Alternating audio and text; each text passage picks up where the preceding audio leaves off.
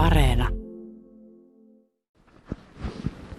Me käytiin tuossa viime viikolla nostaa verkot ja no kalasaalis oli aika heikko, mutta tota siloneuloja tuli paljon, yllättävän paljon. Jäälle? Niin. No niin, jo. ja katos, nehän tota, talvisaikana ne siirtyy rantavesistä vähän syvempiin vesiin. Ja tämmöinen verkko, se havas siellä, kun se heiluu hiljaa siellä virtausten mukana, niin se on aika hyvä tämmöinen, niin kuin, se markkeeraa vähän tämmöistä niin vitapöheikköä tai muuta, mitä talvelle ei muuten ole siellä merenpohjassa. Niin ne takertuu sillä kiemuraisella pyrstöllä ja sitten mielellään tämmöiseen verkkoon ja sitten odottelee siinä niin kuin ohikulkevia planktoneliöitä ja napsii niitä siihen pipettisuuhunsa. Niitä tulee siis joina talvina on tullut ihan tolkuttoman paljon. Sitten on taas ollut semmoisiakin ajanjaksoja, että niitä ei ole. Mä oon joskus heittänyt satakuntakin niin kuin lyhyessä ajassa takaisin sinne avantoon ja kaveri sanoi, että ei niitä tarvitse pelastaa. Joo. Mä oon ehkä vähän inhimillinen tässä. No joo, mutta tota, nehän on ne edellisenä kesänä syntyneet siloneulat, ne on semmoisia, ne on aika pieniä, semmoisia, sanotaan että semmoisia 6-7 senttisiä. Ja joskus, kun huomaa, että on ollut hyvä lisääntymisvuosi, niin silloin niitä erityisesti niin kuin seuraavana talvena nähdään sitten näissä talviverkoissa, että näitä pieniä siloneuloja. Mutta onko se tavallaan sitten joukolla, että onko ne parvessa vai tekeekö jokainen niin kuin omaa suoritustaan öö, Siis mun mielestä ne ei ole parvikaloja varsinaisesti, mutta tämä hyvä elinympäristö, eli tämmöinen, mihin voi niin kuin takertua, josta vesi virtaa läpi ja ravintoa tulee koko ajan ikään kuin suuhun niin ne valitsee mielellään sellaisen paikan sitten olinpaikakseen. Ja tämä verkko on nimenomaan just semmoinen hyvä elinympäristö niille. Sitä paitsi vähän niin kuin suojaa isommiltakin kaloilta. Jos joku isompi kala yrittää niitä napsia, niin ne vaarassa joutuu itse siihen verkkoon. Nehän ei sinänsä takeru siihen verkkoon, vaan ne on itse omaehtoisesti sillä pyrstöllään kietoutuneet siihen verkon havakseen.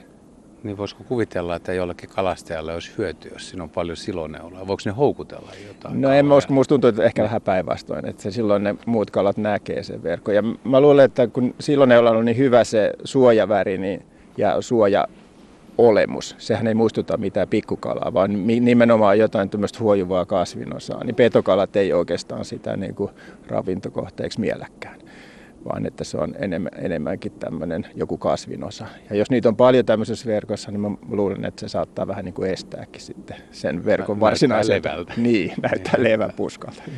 No miten, minkä takia ne on lähes aina siloneuloja, että särmäneuloja tulee tosi harvoin, tätä suurempaa No kaveria. se on harvalukuisempi laji, että ehkä siinä on se pääsy. Muutenhan niillä on niin nämä elämänkierto aika samanlainen, että ne on tämmöisissä kasvillisuusvyöhykkeissä kesäajan ja lämpimän ajan ja sen lisääntymiskauden ja sitten talvella vähän vetäytyy syvempiin vesiin. Ja kyllä niitäkin noissa ihan samalla tavalla saattaa talviverkoissa tulla. Että senhän erottaa siitä siloneulasta särmäneulan, että sillä on tämmöinen lippupyrste ja se on muutenkin vähän semmoinen rotevampi ja särmikäs. Sillä on semmoiset luulevyt siinä ihon pinnassa, jotka tekee siitä semmoisen vähän särmikkäämän näköisen. Siitä se nimikin kai tulee. Niin jos saa isokokoisen vielä ja se pään muoto näyttää ainakin siis isolla kalalla niin erinäköisen. Se on ihan sama merihevosen näköinen sehän onkin niiden lähisukulainen. Ja silloin aika niin ja sitä luullaan merihevoseksi. No luullaan, no se on oikeastaan, se kuuluu niihin merihevosiin. Tai neulakalat kuuluu, tai merihevoset kuuluu neula, merineuloihin, sanotaan näin päin.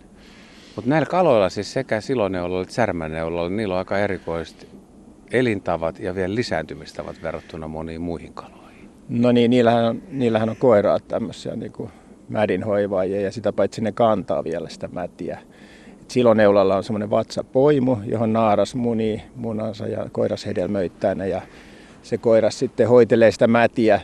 Ja tällä särmäneulalla on ihan semmoinen niin kuin niistä vatsapoimuista muodostunut pussi, että ne on ikään kuin siellä koiraa sisällä ne mätimunat. Naaras asettaa ne sinne sillä on semmoinen genitaalipapilla semmoinen munan asetin, jolla se asettaa ne munat sinne koiraan pussiin ja koiras hedelmöittää ne ja kantaa niitä.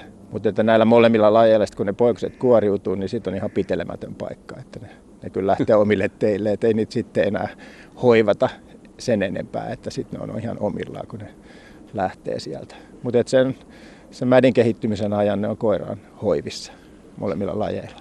Se on mielenkiintoista, että evoluutio on kehittänyt tällä lailla niin kuin koiraalle No vastuuta. kyllä se on joo, mutta no, joo. Ja sitten nämä tämmöiset, jotka hoivaa mätiä tai poikasi, niillä on yleensä hyvin pieni määrä sitten niitä jälkeläisiä.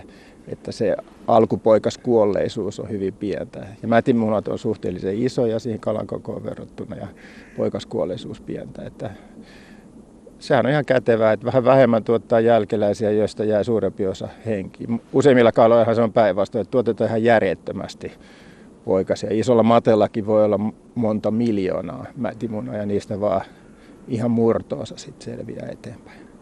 Mulla tulee mieleen muutaman vuoden takaa semmoinen, kun otettiin, otettiin näitä siloneuloja siinä jään päällä niin kuin purkkiin ja pantiin vesiasti ja itse asiassa oli yksi kuvausprojekti itsellä ja laittoi ne sitten akvaarioon, niin se oli jännä, kun ne kaikki meni vierekkäin, että ne teki semmoisen kimpun itsestään. No jos ei katso, siellä on muuta aineesta, tämmöistä kasvisaineesta tai semmoista, mihin ne niin kuin kietoutuisi, on niiden luonnollinen tapa, niin sitten ne kietoutuu toisiinsa. Ja voi olla, että ne ei välttämättä edes ihan ymmärrä, että siinä on toinen siloneula et sillä hetkellä, kun ne on, vaan ne vaan katsoo, että tuossa on tuommoinen hyvä pöheikkö, johon on hyvä piiloutua ja kietoutua. Et siinä on varmaan siitä ollut kysymys. Jotenkin kun niitä seurasi ja katseli, niin sitten tulee mieleen, että se voisi olla hyvin vanha kalaryhmä. Tai jotenkin tuntuu siltä, että se olisi semmoinen, joka menisi tuossa keskellä merta, kävisi välillä vähän syvemmällä ja nousee pintaan ja elää. No se, se on totta. Ylipäätään kalat on aika niin kuin vanhoja niin kuin lajeina. Et ne on niin kuin huomattavasti vanhempia kuin monet nisäkkäät. Et nämä neulakalatkin on miljoonia vuosia olleet jo tämän näköisinä. Ja se on, ilmeisesti hyvä strategia ollut, koska niitä on edelleenkin näissä meidän merissä. Sä että ne on kumminkin niin pieniä ja ehkä ne petokalat ei niitä ihan järin paljon sitten saalista, niin onko niillä, mitkä niiden vihollisia kuitenkin on? Eikö kaikilla on vihollisia?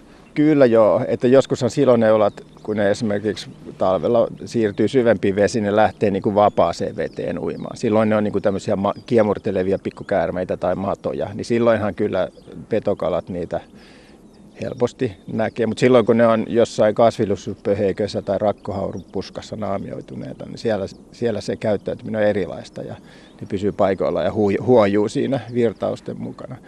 Mutta tämmöinen niin vaelluksella oleva siloneula, joka kiemurtelee eteenpäin, niin se on kyllä ihan näyttää niin kuin syötävältä, ah, esimerkiksi ahvenen näkökulmasta. Ja varmasti syökin sen sitten pitää saada aika monta siloneuloa, että tulee vatsan No joo, se on, se on, se on totta joo, että ei siitä hirveästi vatsan täytettä tule kyllä. Mutta ahvenhan on tämmöinen opportunisti, että sehän syö kaikkea liikkuvaa, mikä vastaan tulee, että, että sikäli kyllä varmasti ahvenelle maistuu. Jos palaa vielä siihen ulkonäköön, niin sehän on, niillä on tosi hienoja kuvioita kyljessä, tietty just siinä lisääntymis Ky- Kyllä aikana, joo, joo ne mutta ne on äärimmäisen kauniita. On, mutta se on niin kuin merkille pantavaa, että ne naaraat on nimenomaan semmoisia sinikirjavia. Et koiraat tunnistaa siitä, että niillä on keltainen alaleuka. Ja nämä naaraat kiinnittääkin huomiota, että mitä niin kuin, niin kuin näyttävämmin keltainen alaleuka on, niin sitä komeampi uurois ja se kannattaa niin kuin, ottaa parittelukumppaniksi jostain syystä. Et leuka ratkaisi. Leuka ratkaisi, näin se menee. Ja. No sä ajattelee nyt vuoden aikoja kuitenkin, niin no kesällä on tietysti kiva kahlailla rantavesissä, mutta silloin ne oloja tulee vähemmän vastaan. Et kai se sitten on kumminkin tämä talviaika ja melkein sitten niin talviverkkojen pitäjät. Ja jos sä oot kiinnostunut kaloista ja sä ulkoilet, ulkoilet Merenlahdilla, pitää olla tietysti varovainen, että jäät kantaa ja näet avantopaikan, niin siellä, siellä ehkä olisi niin helpoin tapa päästä näkemään tämän. Joo, jos on joku tämmöinen verkkoavanto, jossa on juuri koettu tämä talviverkko, niin usein semmoisessa näkee uiskentelevan niitä siloneuloja. Ne lähtee siitä sitten niin kuin syvemmälle uimaan, jos niitä jää siihen. Tai sitten saattaa olla, että on ravis, ravissut tai pudonnut verkosta sinne jäälle. Nehän kyllä aika nopeasti menehtyy ja jäätyy pakkasella sellaiset pienet tikut, niin niitä saattaa nähdä näiden avantojen liepeillä kyllä.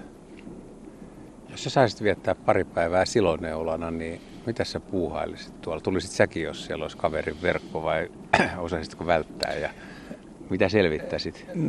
Jos mulla olisi tämä sama tietämys kuin mikä mulla on ihmisenä, niin ehkä mä en siihen verkkoon menisi, koska siinä on sitten vaarana joutua sinne jään päälle. Mutta että ehkä mä kuitenkin valitsisin tämmöisen rakkohaurupuskan sieltä, joka se kuitenkin pysyisi niin kuin siellä koko talven siellä pohjassa. Olisi semmoinen vähän turvallisempi ympäristö kuin tämä talviverkko. Ja mihin kaloihin sä luottaisit? Mitkä olisi sun Piikki, piikkikalat olisi mun kavereita. Piikkikala? Niin. Kolmipiikki? Niin. Että aika pientä kaveria olisi. Joo, molemmat ollaan semmoisia pieneläisyöjiä, että siinä mielessä sitten oltaisiin niinku vähän tämmöisiä niinku hengen heimolaisia. Mites vielä, jos ajatellaan esimerkiksi Itämeren vedenlaatua tai jotain, niin onko näillä siloneuloilla, niin miten nämä pärjää?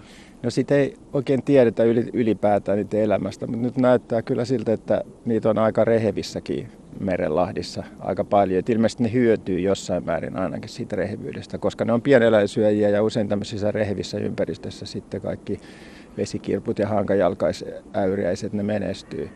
Et se saattaa olla siitä sitten kiinni, että voi olla, että veden laatu, sit jos se menee riittävän huonoksi, niin ne alkaa kärsiä myös siitä, mutta että tämmöinen osittainen rehevyys sitten ehkä ruokkii sitä niiden ravintoeläimiä ja sillä tavalla tuo niille paremmat elämäolosuhteet. Entä sitten vastaavasti monet suomalaiset lajit kaipaa suomalaista talvea, eli lunta ja jäätä. Onko siloneulalle hyvä, että meri jäätyy ja on ihan oikein talvi? No saattaa olla, mutta se ei ole, se ei ole mitenkään erityisen arktinen merilaji, että sitähän tavataan Välimeressäkin ja koko tuolla Atlantilla, Atlantin alueella, että mä en usko oikein, että se nyt varsinaisesta talvesta hirveästi hyötyy, mutta että se nyt on sopeutunut täällä Itämeren alueella tähän talvisiin olosuhteisiin ja myöskin tähän jääkanteen.